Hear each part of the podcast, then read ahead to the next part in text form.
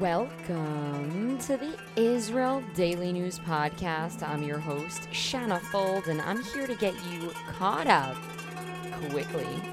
I've got some top news stories for you today from Israel. And guess what? You're listening. So you're already on top of your game. Survive and thrive, people. Knowledge is the best weapon. Today is Tuesday, November 28th, 2023 in the Gregorian calendar, and the 15th of Kislev, 5784 in the Hebrew calendar. Today I broadcast to you from New York City. I have a brief update for you following the fifth day of hostage releases from Gaza. There is set to be one more day as per the extension that was agreed upon. I am now going to get you up to speed. Now, let's get to the news. 10 Israeli hostages, including eight women and one teen with her mom, on Tuesday were released. The date was November 28, 2023, and the hostages had suffered some 53 days in Hamas captivity in Gaza. The hostages, mostly from Kibbutz Nir Oz, were handed over by two terror organizations, both Hamas and the Islamic Jihad, to the Red Cross in Gaza before being transferred to Israel via the Kerem Shalom crossing, which is through Egypt. The release was part of an extended deal with Hamas to pause fighting before being transferred to Israel via the Kerem Shalom crossing. The release was part of an extended deal with Hamas to pause the fighting.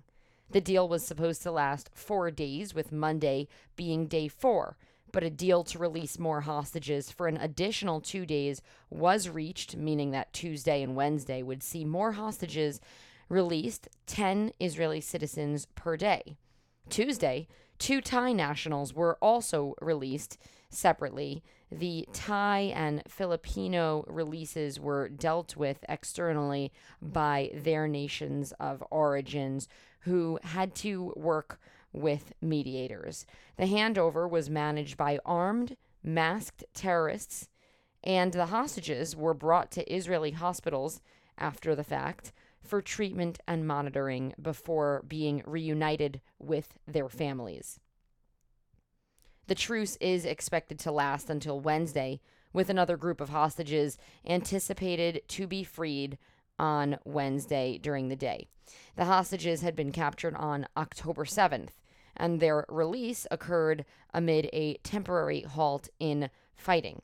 The deal was not fully honored, however, by Hamas, and it broke the ceasefire with a rocket being launched on Friday, just 20 minutes after the ceasefire was set to start.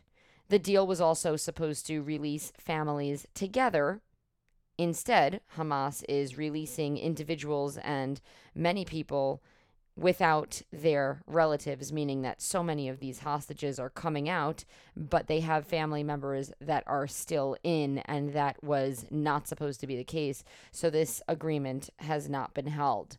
The hostages' return involved various individuals, including elderly citizens like Ditska Hyman and Tamar Metzger. They are 84 and 78 years old, as well as younger people like 17 year old Mia Lamberg, who is also Argentinian.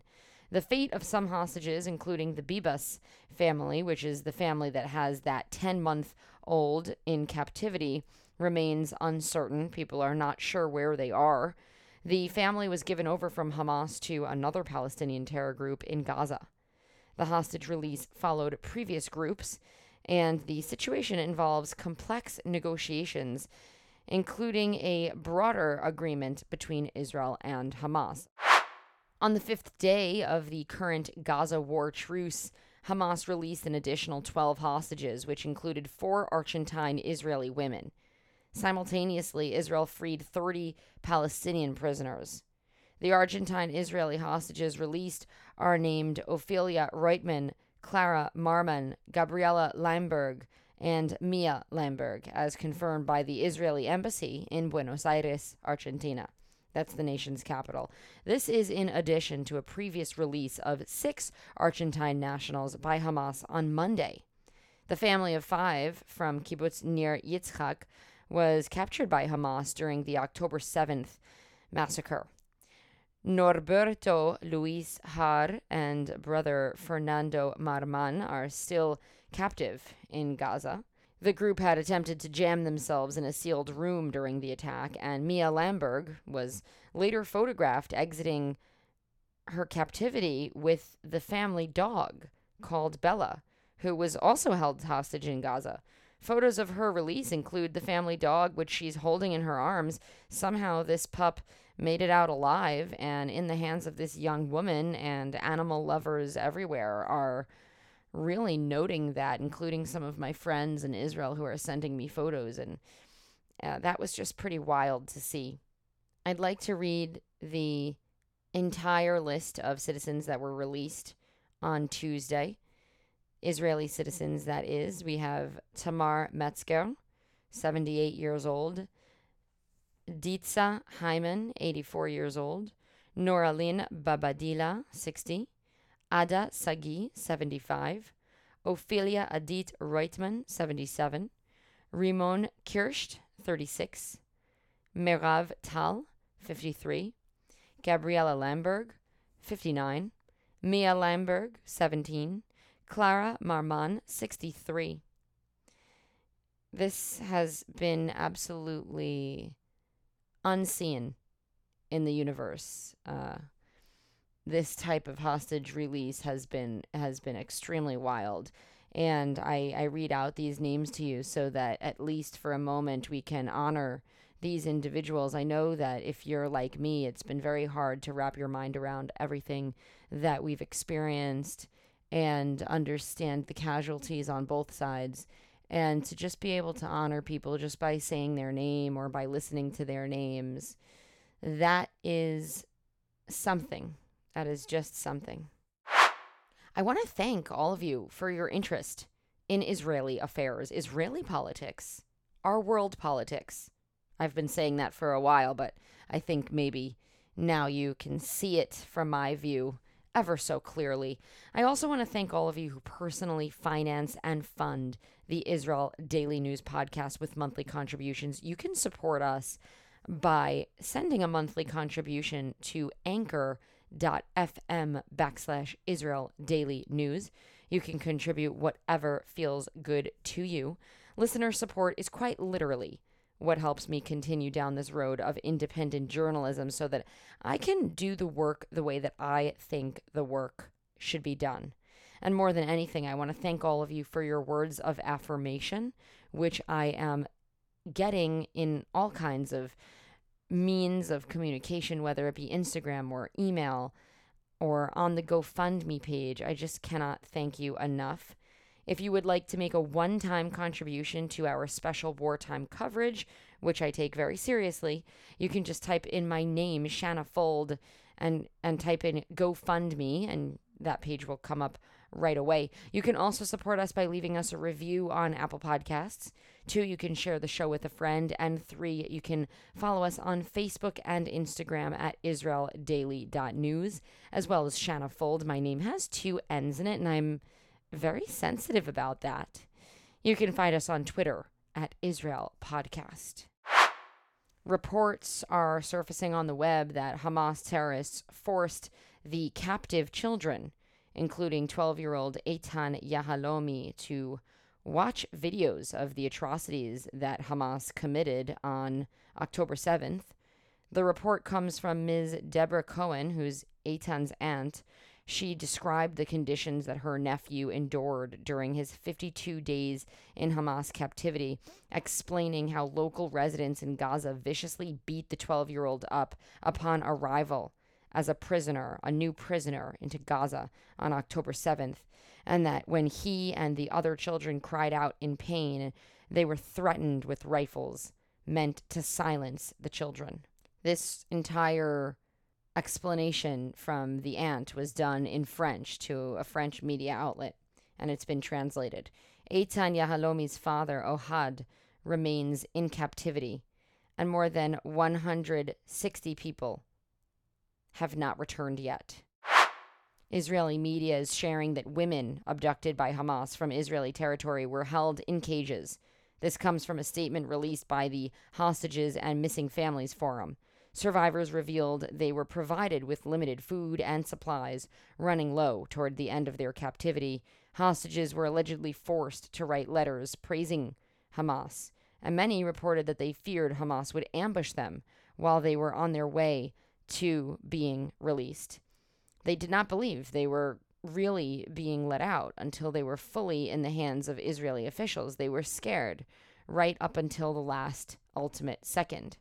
There are also reports that Hamas leader Yahya Sinwar, who actually lives in Gaza, unlike his counterparts who live luxurious lives elsewhere, came to make personal visits to the hostages to check in on them while they were being held in the underground tunnels. Underground tunnels of Gaza. Apparently, Sinwar speaks Hebrew and addressed the hostages in Hebrew and told them that they would not be harmed while they were in captivity. Additionally, there are claims of medical neglect by international organizations with specific mention of an 84 year old hostage, Elma Avraham, who was in dire need of medication and did not get them. And the Red Cross was not permitted to visit her or any of the hostages. That is supposed to be a standard protocol, which Hamas did not facilitate. Now, I, I feel sort of obliged to mention this story about Elon Musk, the owner of X, formerly known as Twitter. Something in me does not want to cover this story. I perhaps it's something about the celebrity or about the anti Semitic rhetoric around Elon Musk, about him not doing enough to combat anti Semitism online, or just about the cringy, cringy feel of seeing a celebrity come to Israel during Israel's worst time in in its modern history to have a tour of atrocities and to do it next to Israel's prime minister Benjamin Netanyahu in front of the cameras just felt very cringe.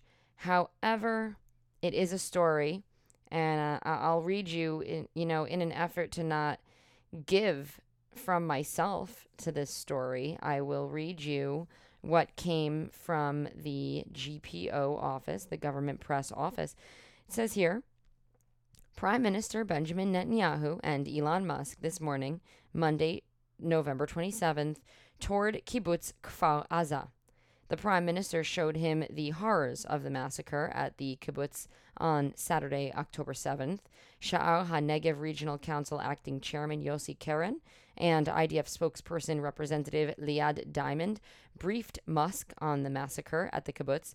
Prime Minister Netanyahu and Elon Musk went to the Liebstein family residence, where the latter heard about the heroism of the late Ophir Liebstein, the Sha'ar HaNegev Regional Council chairman, who was murdered on the morning of October 7th in exchanges of fire with terrorists who had entered the kibbutz. The Prime Minister and Musk proceeded to the Itamari family residence where Musk heard about Avigail Idan, aged four, whose parents were murdered, and she was abducted to Gaza and released yesterday from Hamas captivity. So that was Sunday. At the family home, an IDF spokesperson representative showed photographs that were taken a few days after the massacre. At the conclusion of the visit, Prime Minister Netanyahu and Elon Musk went to the young people's neighborhood of the kibbutz, which suffered most of the horrors on October 7th. So that's the end of the press release. I've read it to you. I've done my duty to get the news to you. I'd also like to say that I myself toured Kfar Aza the day before I left Israel for New York, and I do have a special podcast on the way and a special video report on the way from Kfar Aza, in which I had some pretty compelling testimonies, especially one from a Zaka representative who is actually Muslim and is working with Orthodox Jews as a volunteer to bring some reparation uh, to the bodies that were massacred and found in pieces. That's their job. Their job is to find pieces of the bodies and bring them back together for a, a proper Jewish burial. So I have a lot of materials on the way and a lot of published works that are going to be coming out over the next week as well. All right. Well, that is it for today's show. Today is Tuesday, November 28th, 2023. Tel Aviv has a low of 13 degrees Celsius and a high of 22 degrees. That's 55 degrees Fahrenheit for the low, going up to 72 degrees for the high. Subscribe to the Israel Daily News Podcast on Spotify or Apple Podcasts or wherever you're hearing it from. We are everywhere. Don't forget to sign up to our Israel Weekly News Wrap. The Israel Weekly News Wrap is a newsletter with the top five stories coming out of Israel from throughout the week. And of course, I always include a personal note from me at the top. I often discuss my feelings when I'm reporting, things that I'm working on, interviews that I've taken that have struck me, and and I know a lot of people really get something from that. You can sign up for that newsletter at israeldaily.news. A big thank you goes out to our social media director Michelle Milner, who is an Argentinian and bringing us a lot of Argentinian stories. I continue my speaking tour in the United States. Monday night, I was invited to do an on-stage talkback following an off Broadway show called Amid Falling Walls, which was a very moving show. It was conducted mostly in Yiddish, but a little bit in English, about children of the Holocaust who wrote music and made art from the ghettos, from the concentration camps, from the death camps. Every song and musical act was written by a Jew from the Holocaust, and those poems and songs were recovered on scraps of paper, diaries, and some of them were found written on the walls of camps and ghettos. I spoke to the audience from the stage after the show was over about performing and getting up with a face of makeup and your hair done and putting nice clothes on and giving over the news, even when you or me are finding yourself a part of the story? That was the first question that Daniela Rabani, Sirkin, one of the actors, asked. Uh, she introduced me as a performer, and I had to speak to how actually, despite the world might see me as a journalist, these days getting in front of the camera is certainly a performance. My friend Nicole Raviv, international singer, came onto the stage as well. We were invited together, and she spoke about her experience taking her music to the hospitals to sing for soldiers. And she related to that. She related to how the kids were singing in the ghettos and there were cabarets in the ghettos. There were little theatrical performances in the ghettos. You know, people didn't stop their music, they didn't stop their theater. And she talked about how she brought her music and theater to hospital beds to perform for soldiers who were ill and people who were recovering from being attacked on October 7th. Wednesday, I am speaking to a high school class in New York City. And I am also going to be releasing a lot of long form written content with survivors from October 7th and individuals from families who still have members that are being held hostage in Israel. I am working to give them a voice. And I am, when I'm not podcasting, I am doing a lot of writing and a lot of organization. So trust me on that. I'm going to give you right now just a little sneak peek of, of something that one of the family members of a captive said to me today during our phone interview. He said this He said, We have to be hopeful that they are all going to come back alive. I wanted to share that with you. I, I do not like to leave us off here at the Israel Daily News podcast on a somber note. That is not what the Jews are known for. They are known for surviving and thriving, and we're going to survive and thrive today. I have a special musical treat for you that has been shared with me, and it has been performed by Argentina's famous musician Leon Gieco. He's considered to be Argentina's Bob Dylan. He recorded a song for peace called I Only Ask God. And it was recorded in a mosque in Argentina with two singers named Gaston Saied, who sang in Hebrew on behalf of the Jewish community, and Nuri Nardelli, who performed his part in Arabic. They wrote on the YouTube underneath the, the video this. They said, I only ask God is a request for peace. Leon sang his parts in Spanish. The artists say that the song and music video is an unprecedented experience that they hope to replicate in other countries. The song is sang in Spanish and Hebrew and Arabic all together from the capital, Buenos Aires, in Argentina. Enjoy this piece and have a great and productive day.